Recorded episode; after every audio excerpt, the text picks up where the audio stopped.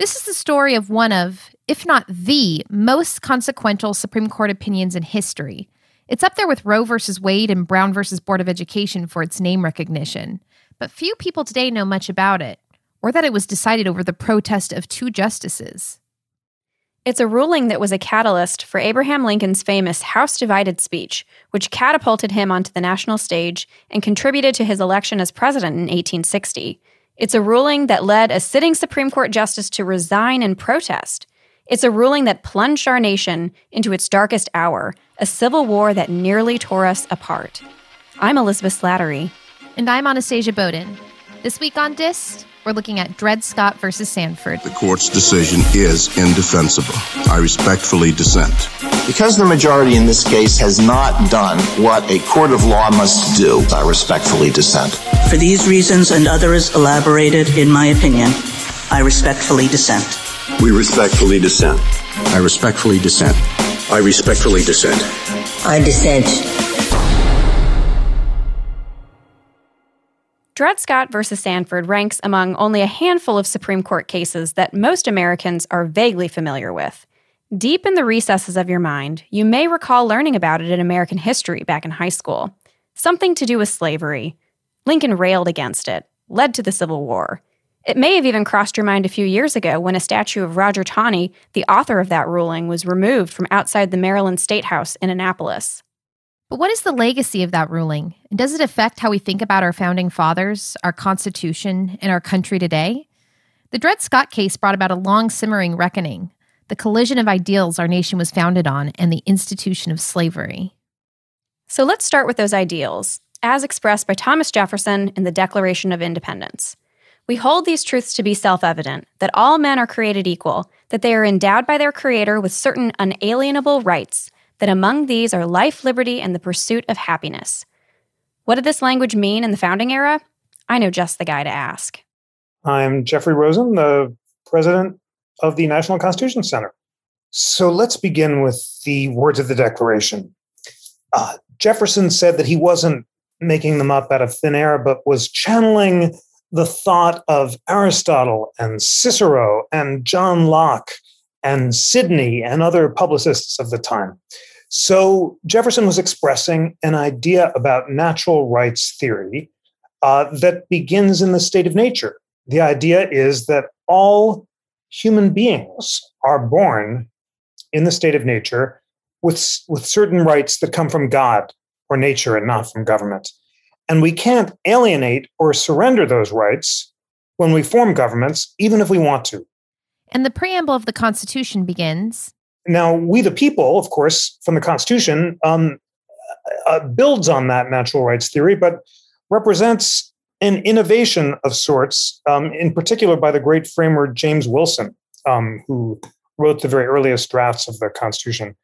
Wilson's notion was that we the people of the United States as a whole form governments when we leave the state of nature, and we, the people as a whole, have the sovereign power. Now, that was a radical idea because, of course, uh, in much of Europe at the time, the king or some autocrat had the sovereign power. In Britain, the idea was that the king in parliament had the sovereign power. And in practice, that meant that parliament, embodied by the prime minister, ruled. In America, Wilson's notion was not Congress, not uh, the president, not any branch of government, but the people themselves have the sovereign power. And from that, everything else flowed. But at the same time, a lot of people were left out of We the People. Here's more from Jeff. Jefferson did indeed exclude many people from those promises and guarantees. Um, African Americans were uh, notoriously excluded from the promises of We the People uh, as were women, uh, as were other excluded groups and minorities. Um, but the language of the Declaration was not merely aspirational, it was declared as a universal truth applicable to all peoples in all times, in all places. And the framers themselves, including Jefferson, were acutely aware of the clash between positive law, as they called it, and natural law. And they were, uh, many of them, properly embarrassed and ashamed by this clash.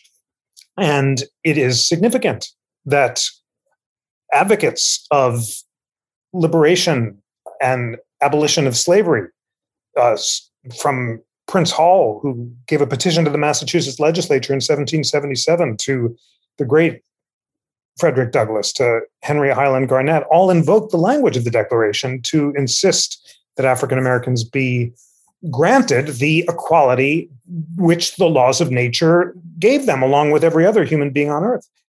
The tension between these ideals and the institution of slavery was apparent from the very beginning and led to compromises when it came time to draft the Constitution. Here's Jeff. There was profound tension at the time of the founding, as you say, and different founders had different degrees of prescience with regard to the extinction of slavery and hypocrisy with regard to their own practices regarding slavery. We know that the framers made compromises, and that led to some of the infamous um, parts of the Constitution, including the Three Fifths Clause and the Fugitive Slave Clause.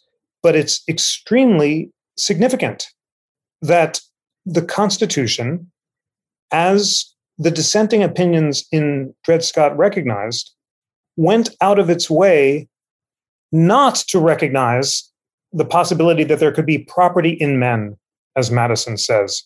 Thus, the timeless language of the Declaration of Independence and the Constitution put our fledgling country on a collision course with the institution of slavery.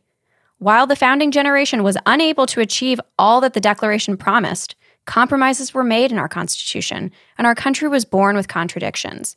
But some would continue to push for a more perfect union.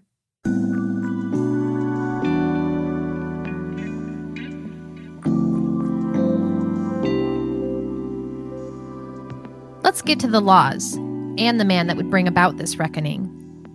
As new states entered the Union, politicians tried to keep the peace between slave states and free states. And when the Missouri Territory sought statehood, Congress struck a bargain. Here's the author of Dred Scott and the Problem of Constitutional Evil. My name is Mark A. Graber. The Missouri Compromise was passed in 1820 the deal was Missouri would come into a union, but all territories north of the 36th parallel line, which is the southern border of Missouri, would be slave free. Slavery would be banned in those territories. This settled the matter, at least for a short time, but ultimately neither side was pleased for long. Northerners opposed extending slavery into new territory, and Southerners opposed Congress asserting the authority to pass laws dealing with slavery at all. Then came the Compromise of 1850 and the Kansas Nebraska Act of 1854, which effectively repealed the earlier ban on slavery north of the 3630 parallel by allowing the people of proposed states to determine by popular sovereignty whether to allow slavery. So those were the laws that brought about a reckoning. Now, who was the man? Enter the intrepid Dred Scott, who first tried to buy his freedom, and when he was unsuccessful, spent 11 years fighting to secure freedom for himself, his wife, and his two daughters. Here's Mark again. Well, Dred Scott was originally owned by a man named John Emerson. Among other things, Emerson was stationed in Illinois, which is a free state, and Emerson was stationed in Minnesota, which was a free territory by the Missouri Compromise at some point, Emerson just gives the whole thing up and returns to Missouri, where he promptly drops dead. And in fact, his widow, who is, oh, sorry, his sister, who is married to a man named Sanford, inherits Dred Scott. And what started him down the path to freedom? Dred Scott, while working apparently on the shipyards or the docks, learns that if he's been to a free territory in a free state, he may be free and sues. This spends about three years in Missouri courts, but at the end, Missouri says no, if a slave voluntarily returns from a free state or a free territory, slavery reattaches. Whereupon Dred Scott's lawyer files a suit in federal court on the ground that federal courts can follow common law. They don't have to follow Missouri law.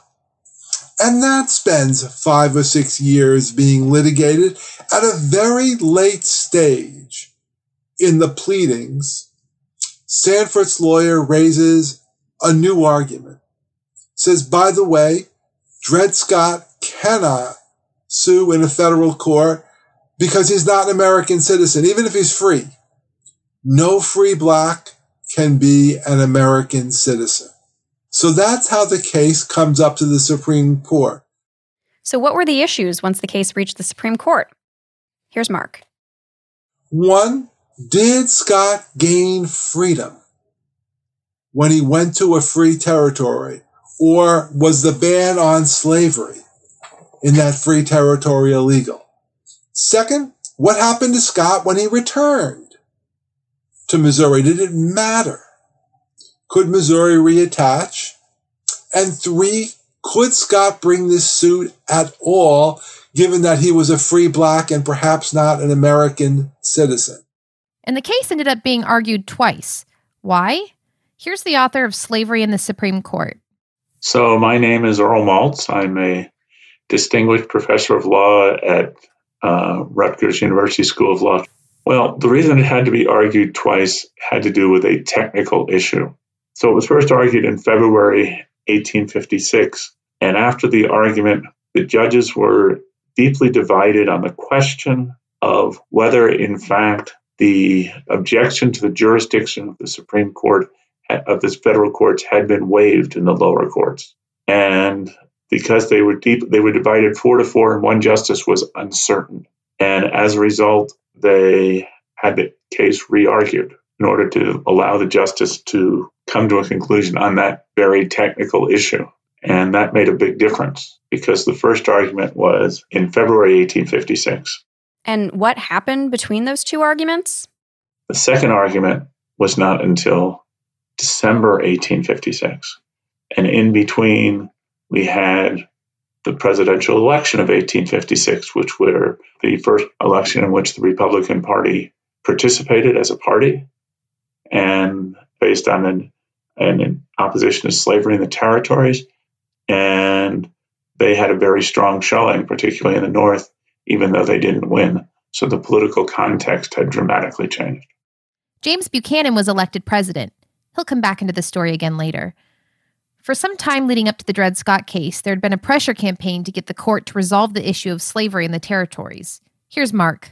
The court was being pressured to resolve all the issues about slavery in Western Territory. Politicians were saying, let the court do it.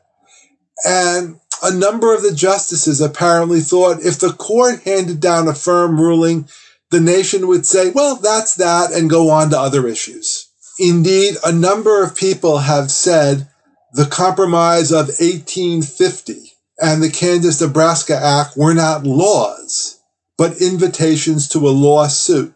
So each provision, each law had a provision that said if there is any legal controversy over the constitutionality of this law or anything else, it goes to the Supreme Court, even if nothing else about the controversy um, allows it to go. So, if, for example, if there were rules that the judges had to divide in the lower court, no, we don't care. It goes to the Supreme Court.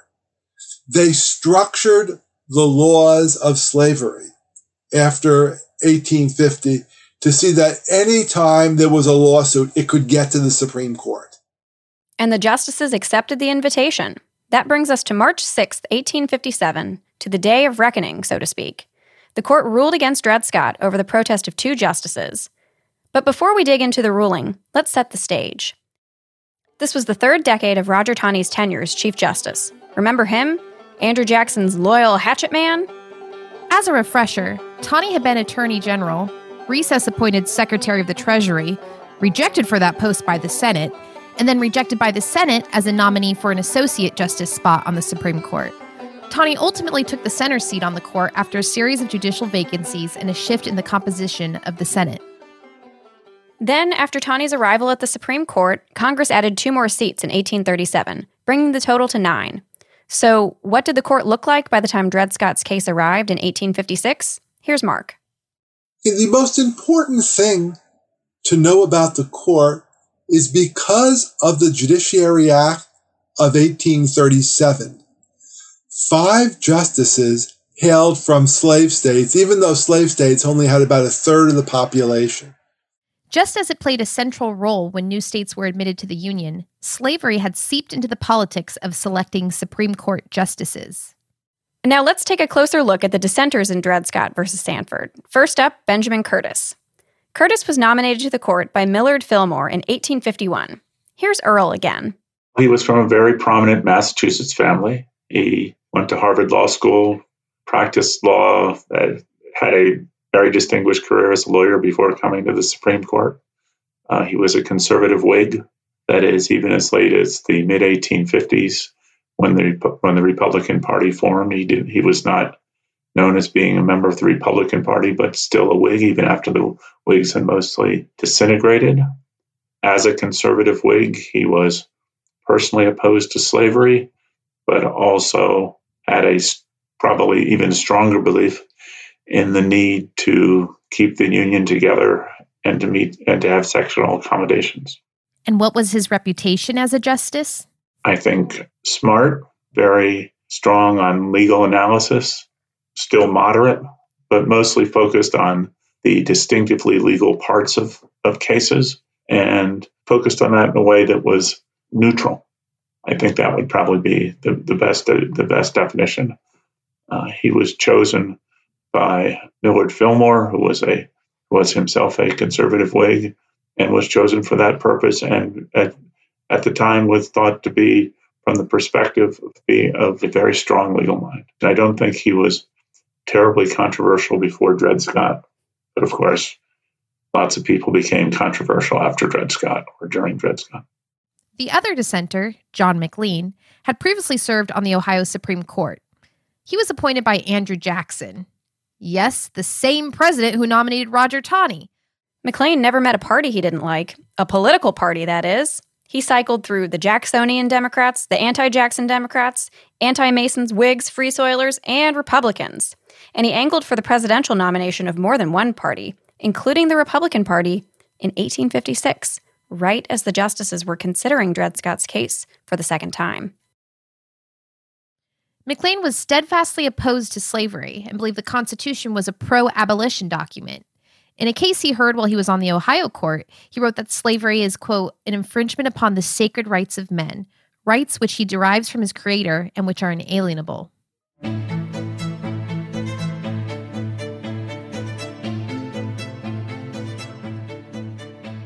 With that background in mind, let's dig into the ruling. Here's Jeff Rosen with a quick summary. There are three big arguments in the case, and Taney makes them with great overconfidence, and um, the dissents take him to task. Uh, the first question is Did Dred Scott become free when his master, Sanford, took him to the Free State of Illinois and also to Fort Snelling, which was a federal territory uh, in Wisconsin. And Taney says no, that basically his status as a slave is determined by his domicile, and his domicile is Missouri, and Missouri law says that he didn't become free by his sojourns. If that's all Taney said, Dred Scott would not be the most notorious decision of all time. It would have been unfortunate for Dred Scott, but it would not have had broader consequences but of course, Taney had a lot more to say. He says, uh, first, that African Americans can never be citizens of the United States, including the incredibly notorious line about how white people at the time the Constitution was framed believed that black people had no rights which the white man was bound to respect. And he purports to root that in the original understanding of the Constitution. And he talks about all the incredibly racist laws that not only southern states, but free states. And he goes out of his way to quote the laws of Massachusetts and Connecticut forbidding intermarriage and, and whatnot to assert his very confident belief that free African Americans could never be considered uh, citizens of the United States and, and uh, nor, nor full citizens of the states where they resided.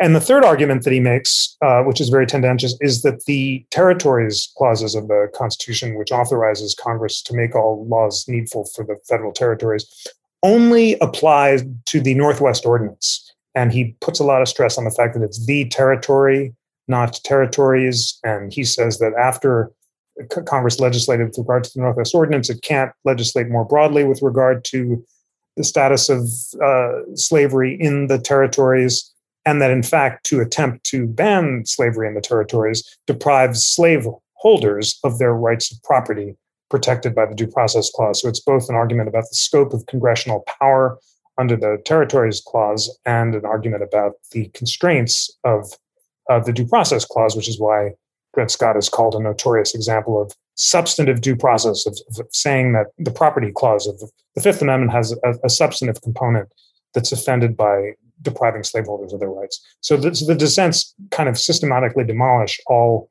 of those arguments, but um, that's basically what Taney argues. But it gets a little more complicated. Here's Mark.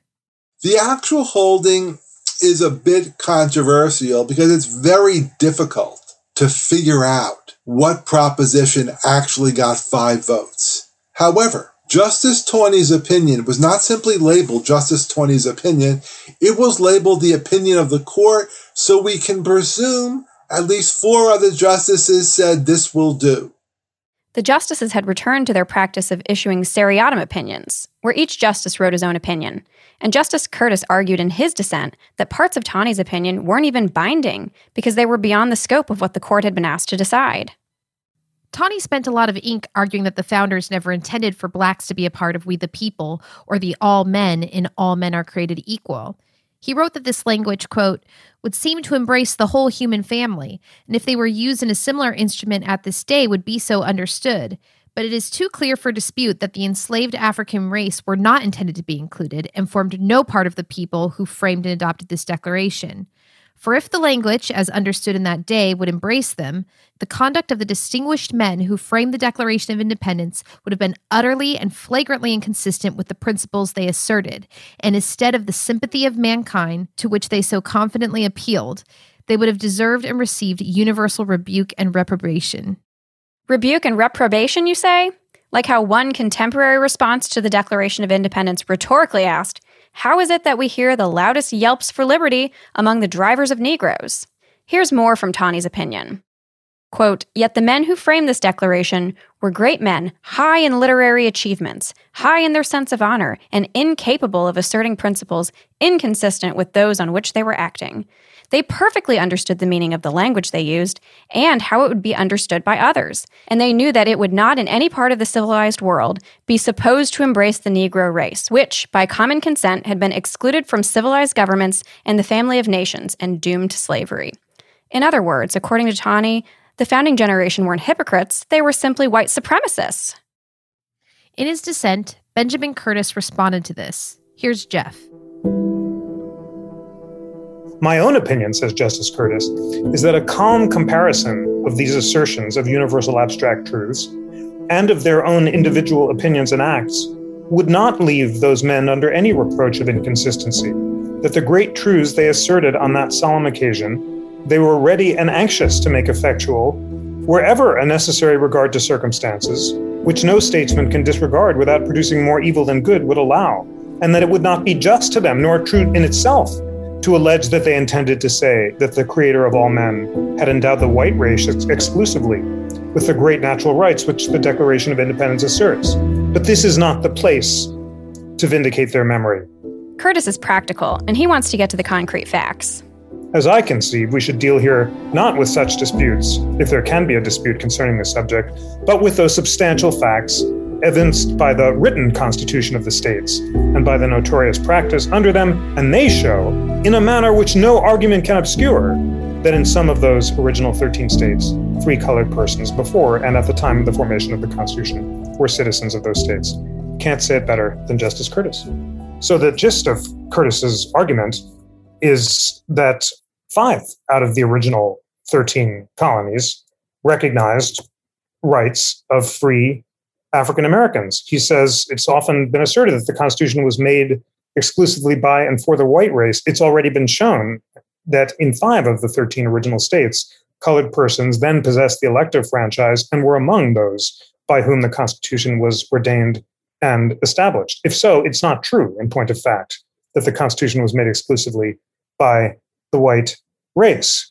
As free colored persons were then citizens of at least five states, and so in every part sense part of the people of the United States, they were among those for whom and whose posterity the Constitution was ordained and established. So that's devastating and totally persuasive as an original matter. But then Curtis goes on and says, in fact, there are also all of these state court decisions, including those in North Carolina, of all places, that recognize the rights of free African Americans at the time of the framing and the status of citizens at the time that the Constitution was framed was determined by their status under the Articles. And here are all these state constitutions um, under the Articles that also recognize rights of free African Americans. So Taney's an embarrassingly bad originalist uh, when you read Curtis's dissent. So, what did Justice Curtis say about the majority deciding whether the Missouri Compromise was constitutional? Here's Earl. They shouldn't do it. He says it's dictum, is basically what he says. He says it's dictum and not binding, which is, again, on, on the technical legal issue, that's actually fairly complicated because it's not clear that there were five justices who, who were willing to express the opinion that free blacks could not become citizens. But Curtis's opinion is we should have just decided this case on if, if that's your jurisdictional point, you just decide the case on jurisdictional point. Why are we talking about the rest of this stuff? Jeff agrees, saying of Chief Justice Taney. It was his hunger to leap out and decide unnecessarily the constitutionality of the Missouri Compromise, which he didn't have to do, and he could have decided the case on narrower grounds, that was ultimately his undoing, perhaps even more than his personal views on slavery. So, on the merits, what did Justice Curtis have to say about the Missouri Compromise? Here's Jeff. Justice Curtis sums up the three major opinions about the status of slavery that were being contested in 1857.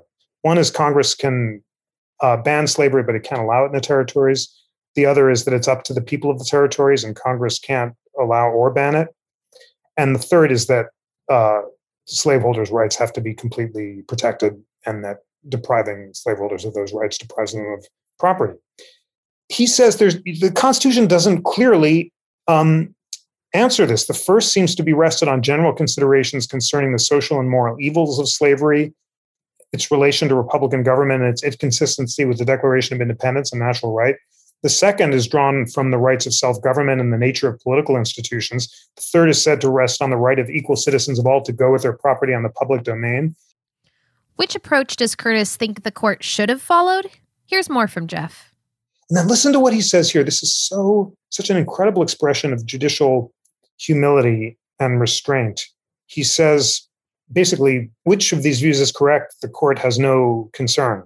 The question here is Does the court have the authority to insert itself and to create an exception of the exclusion or allowance of slavery not found in the Constitution? But he's basically saying when you have these three plausible views, neither of which is um, commanded or uh, excluded by the Constitution, courts should defer to Congress. It's essentially a a political question in the sense that the ultimate construction of the Constitution here is up to Congress, not to judges.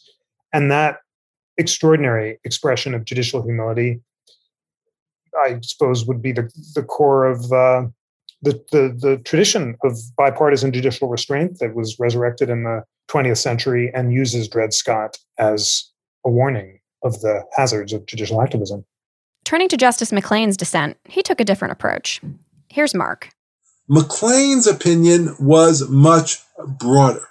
McLean claimed, in fact, that Taney was almost right. The Constitution did have rules about the territories, but the rules were according to due process. Congress could not allow slavery in the Western territories.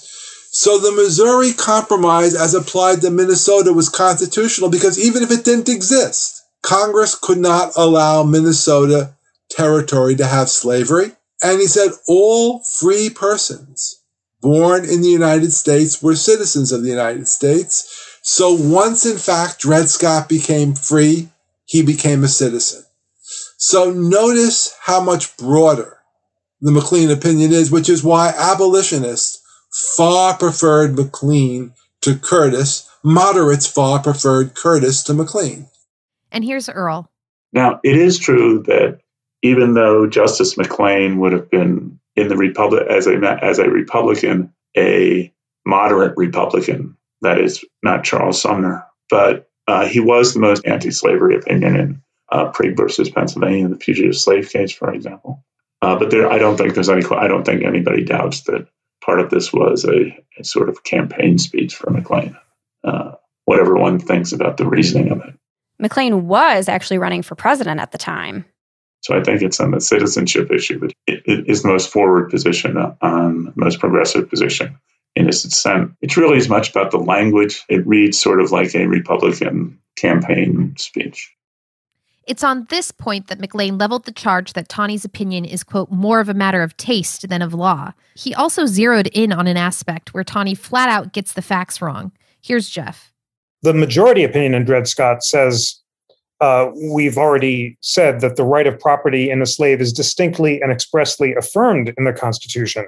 Justice McLean refutes that. It's so important to note McLean's refutation. He says, We know as a historical fact that James Madison, that great and good man, a leading member in the federal convention, was solicitous to guard the language of that instrument so as not to convey the idea that there could be property in man. Gosh, it's just so important to, to recognize that crucial fact. When Frederick Douglass read Madison's notes, which stated his intention to exclude the idea of property in man from the Constitution, which were published for the first time in the 1840s, Douglass said it changed his own conception of himself as a man, as a citizen, and convinced him, Frederick Douglass, that he had been wrong to embrace the Garrisonian view that the Constitution was pro slavery, and in fact, that the Constitution was agnostic on the matter and left the ultimate disposition of slavery to uh, Congress and the states. That historical fact is crucial. The Dred Scott majority is, is playing fast and loose with history and in eliding Madison's care not, to go no further than than he felt that that that he had to. But there was a point beyond which he would not go, and he would not affirm in the Constitution the proposition that there could be property in man. And he goes on. Oh, it's so great. He says, you know, I, I I prefer the lights of Madison, Hamilton, and Jay as a mean of construing the Constitution in all its bearings, rather than to look behind that period into a traffic which now declared to be piracy and punished with death by Christian nations. And then on the issue of the Missouri Compromise, he says the fact that Congress and the president really debated whether or not um, there was power to regulate the territories and ultimately decided in favor of the power is relevant. I'm quoting McLean here. He says, an act of James Madison when president forcibly illustrates this policy of, of acceptance about the power. Madison had made up his opinion that Congress had no power under the Constitution to establish a national bank, but then Madison uh, changed his mind. And he says, let these facts be contrasted with the case before this court. Illinois has declared you can't have slavery. The Supreme Court of that state has agreed with that. And Congress, having repeatedly considered the constitutionality of the Missouri Compromise, as well as presidents of different parties, decided in favor of its constitutionality. So that kind of argument from practice or pragmatism is central to McLean's dissent.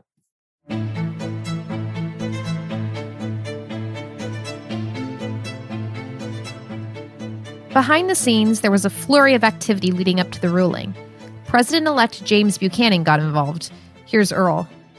He uh, uh, pressured Robert Grier, from, who was also from Pennsylvania, to join the majority opinion on this point. So now you have five justices, the five Southern justices, who wish to issue this opinion holding that as a matter of constitutional law, Congress didn't have the authority to ban slavery in the territories, or depending on how you look at it, Congress had to allow slavery in the territories. Well, then you have Nelson and Grier, who are, would, I suppose, would be best described as not anti slavery Northern Democrats. The idea is you need somebody from the North to be willing to join the five justices from the South to make it at least appear that this is not a purely sectional decision.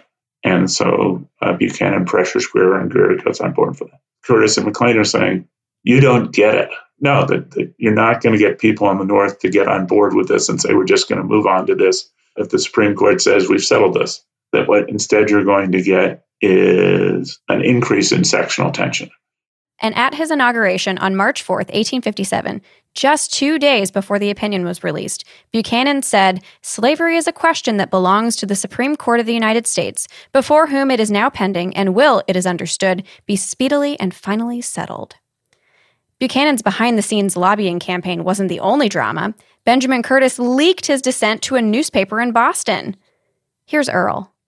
So Curtis is obviously upset and disappointed about the way the Taney and, and the other Southerners decided to write this expansive opinion in uh, Dred Scott. And she just said, so he sends his dissent to a newspaper before Taney's opinion has been published, as she said, which is sort of a no no. His explanation, true or not, is that he thought Taney had actually already made his opinion public. Whether that's true or not is. You could get away with that argument in those days. Yeah, you can get away with that. yeah, I mean, who knows whether it's true or not. So Taney then re- does what people are doing that do now, which is revise the opinion to take to re- to respond to the arguments of the dissent. I mean, that's done all the time now. But he, as you say, he won't show it to Curtis, and Curtis thinks that, that Curtis is very offended by this. This led to an increasingly frosty exchange of letters between the two men throughout the spring and early summer of 1857. Don't take it from us. Here's our colleagues Stephen Anderson and David Dearson performing a dramatic reading of the letters. Ladies and gentlemen, welcome to the main event, the showdown you've all been waiting for.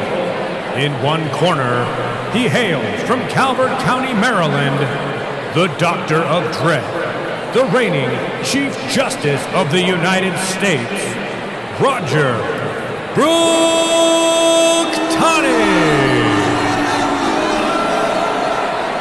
And his opponent across the ring, from Watertown, Massachusetts, the heavyweight champion of Harvard, Benjamin Robbins Curtis. And now, let's get ready to correspond.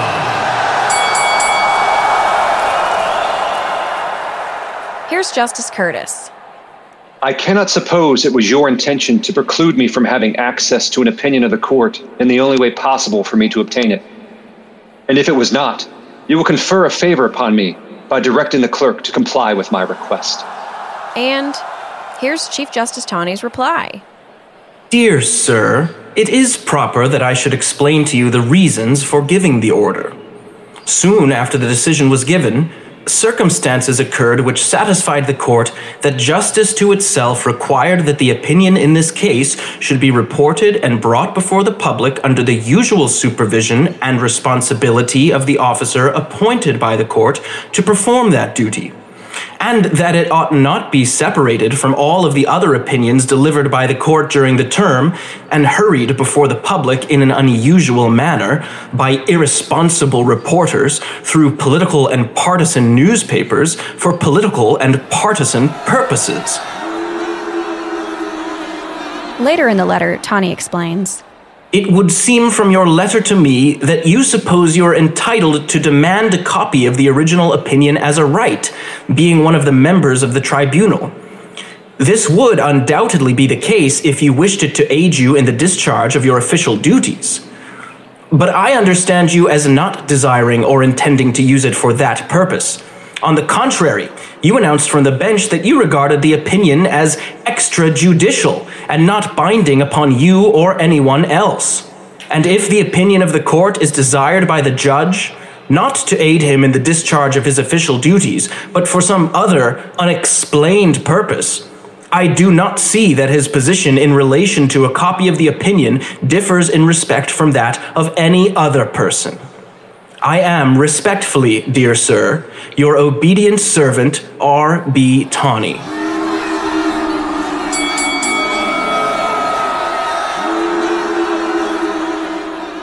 Here's what Justice Curtis had to say next. You appear to have assumed that I desire the paper for some other than an official use. In my judgment, and I cannot doubt you will agree with me, A judge who dissents from an opinion of a majority of the court upon questions of constitutional law which deeply affect the country discharges an official duty when he lays before the country the grounds and reasons of his dissent. This opinion of the court was read in conference of all the judges. I shaped my dissent from that opinion accordingly. After I returned home, I was informed that this opinion had been revised and materially altered. I supposed that others would think as I did that in our country it is impossible to keep from the public what passes in an open court of justice.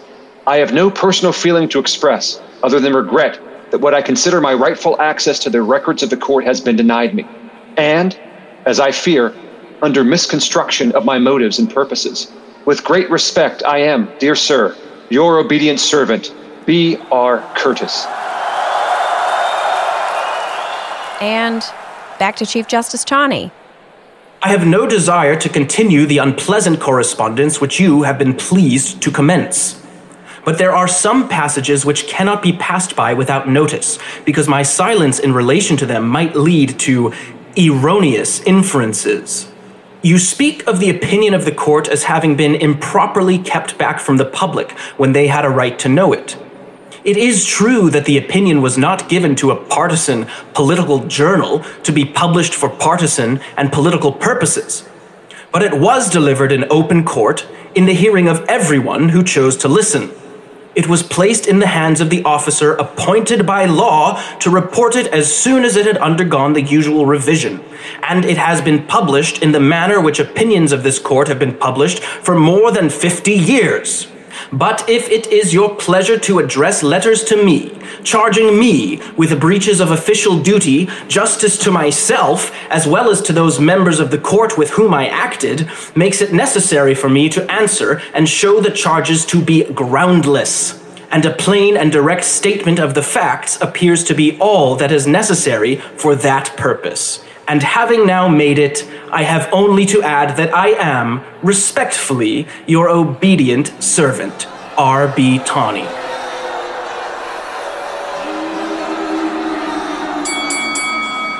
One last round. Here's the final blow from Justice Curtis. Dear Sir, your letter of the 11th instant was received by me this morning. I read it with surprise. I did not suppose I had expressed myself in such a manner as to be open to the misapprehensions your letter shows. It is certain that our correspondence has become unpleasant, but I do not find, by reviewing it, that it began to be so by any act of mine. I had not the least doubt when I consented to the publication of my own opinion that the opinion of the court would be at once published in a similar way in the principal newspapers of the country, as it undoubtedly would have done if its publication had not been prevented by a special order. Being conscious of the truth of these facts, I deem them a sufficient reply to that part of your letter, and have only to add that I remain respectfully your obedient servant, B. R. Curtis. And here's Chief Justice Taney's parting shot. Dear Sir, I received your letter of the 16th instant this morning, and I am glad to find that there is nothing in it that requires me to do more than acknowledge its receipt and to say that I am not aware of anything in either of my letters that is not strictly defensive in its character. I am, respectfully, your obedient servant, R.B. Taney.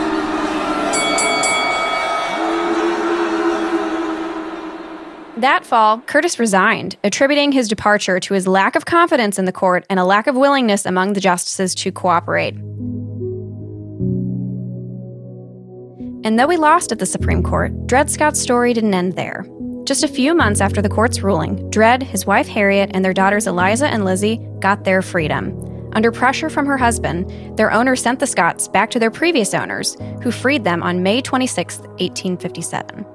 Sadly, Dred Scott only lived another year, dying from tuberculosis in the fall of 1858. But he died a free man.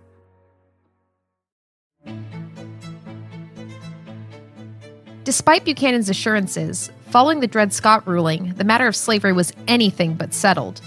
Newspapers across the North castigated it as wicked, abominable, palpable perversions of the views of the fathers of the Republic, and denounced the cunning chief whose shallow sophistry showed a detestable hypocrisy and a mean and skulking cowardice. One paper condemned it as, quote, a vain attempt to change the law by the power of judges who have achieved only their own infamy, and warned if people obey this decision, they disobey God. And what came next? The rise of Abraham Lincoln, constitutional crisis, secession, civil war, emancipation, and ultimately, Reconstruction. Never before had a Supreme Court ruling provoked such heated controversy. But in the end, was it a catalyst for the Civil War? Here's Jeff. I think that the the more I don't know whether it's a revisionist or considered narrative among historians now is that the war was caused by a series of factors that followed the infamous events of, of 1850 and bleeding Kansas and, and, and the weakness of political leaders, including President uh, Buchanan, allowed secession to take place. So it was not the it was not the the, the Dred Scott decision that that caused the Civil War, but the Dred Scott decision did, which makes it the, the most infamous Supreme Court decision in history.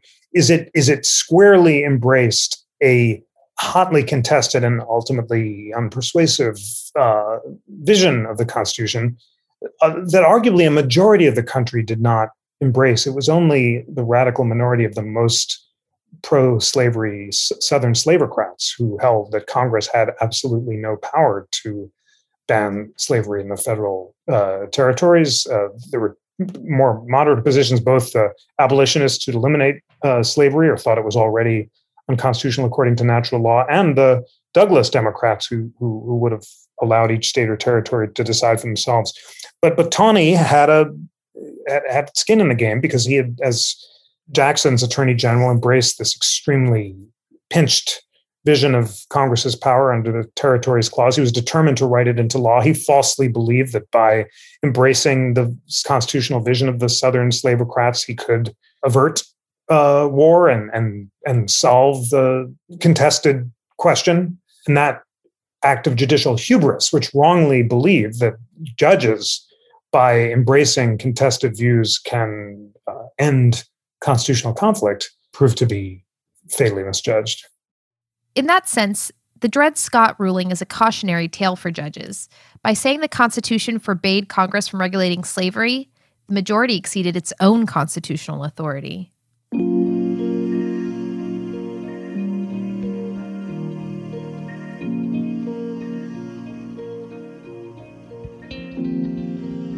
Our ideals eventually won out with the passage of the 13th and 14th Amendments, which banned slavery and made clear that anyone born in the United States is a citizen. But I'm left wondering about the founders and the original Constitution. How should we think about them today? Here's what Jeff had to say. It's possible for people like Jefferson to be notorious racists. And in fact, Jefferson's racism, uh, the more we learn about him, was really appalling. But yet at the same time, he wrote the immortal language of the Declaration, which, although he didn't create, um, created and gave voice to in immortal and inspiring language the ideals that have united America and provided the foundation for the ultimate abolition of slavery and the enfranchisement of previously excluded groups throughout American history. So, so people are complicated. There's not always a complete connection between their constitutional and their political views. And we've got to read the primary sources in order to really have a sense of things. It's too easy to put people in categories and assume from snippets that we understand the full picture. I didn't have a sense until I read Dred Scott from beginning to end exactly how thoroughly Taney's arguments were um, abolished by the dissents and speaking of old Roger Taney, as it turns out, his own views, at least for a time, were a little more nuanced than you might expect from someone who wrote that black people had no rights which the white man was bound to respect. We asked Tim Huebner, who you may remember from our episode on the Charles River Bridge case, about this. This is a fascinating story. It's uh, a Methodist minister named Jacob Gruber who preaches an anti slavery sermon in Maryland there's an audience of slaveholders there. They're not happy with Gruber's sermon. He's arrested, charged with um, disturbing the peace. And actually, there were some African Americans who were who were also present when the sermon was actually preached. And Roger Taney defends Jacob Gruber, the anti-slavery minister. This is in 1819. So this is almost 40 years before Dred Scott versus Sandford. And Taney, in the course of his argument, says, quote, yeah, slavery is a blot on our national character. And he basically goes on to say that everyone ought to you know, do all that we can to abolish it. So Taney is moderately anti slavery. He frees almost all of his own slaves.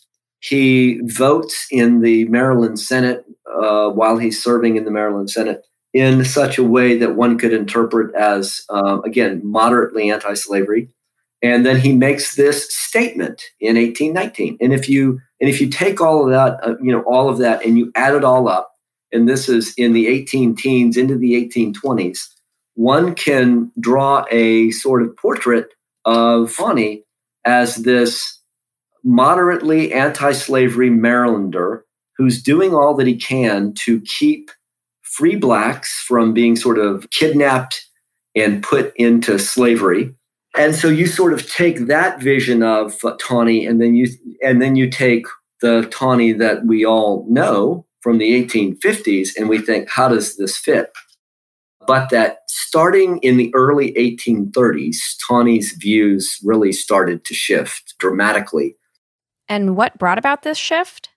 And part of that is Taney is very much a sort of creature of the National Democratic Party. And the Democratic Party, especially by the end of the 1840s and into the 1850s, is very pro slavery and not just pro slavery, but pro extension of slavery into the West. And the politics of, of slavery in the South, in Maryland, in the entire in the entire nation uh, affect Taney. And part of this is that Taney is forced to choose sides when some of the more abolitionist elements of the anti-slavery movement, and Taney was never an abolitionist, understanding that there are shades of anti-slavery in the early 19th century. He was on the moderate end. He said slavery ought to gradually be ended. And so Taney is forced to sort of take sides. You know, when an abolitionist in Maryland, a fellow by the name of Benjamin Lundy, is involved in sort of activism and sort of protests there, that stirs up the population of uh, Baltimore. And I think it's that moment in the late 1830s where we cease to see any evidence at all after that that Taney is sympathetic to the plight of, uh, of either free African Americans or those who were held in slavery. And then, of course, by the time we get to uh, Dred Scott, we see Taney at the pinnacle of his kind of pro slavery thought, where he says that African Americans have no rights. So, I mean, it's a very interesting shift. I mean, uh, you know, I don't think I ever fully answered that question to my own satisfaction, uh, but I do think that the national context of the Democratic Party and the local context in Baltimore and in Maryland really have an effect on Taney's views. What should we make of all this? We shouldn't erase our history, even the bad stuff. As the descendants of Dred Scott and Roger Taney said when they met for a reconciliation in 2017, Americans should learn from their history, not bury their history. Special thanks to our guests, and be sure to check out the National Constitution Center's We the People podcast, a weekly show of constitutional debate hosted by Jeffrey Rosen that shares the best arguments on all sides of issues at the center of American life. Thanks for listening to Dissed. Please subscribe wherever you listen to podcasts. We'd appreciate your feedback, so send questions, comments, or ideas for future episodes to dissed at pacificlegal.org. And if you enjoyed this episode, please leave us a five star rating and tell your friends to check out Dissed.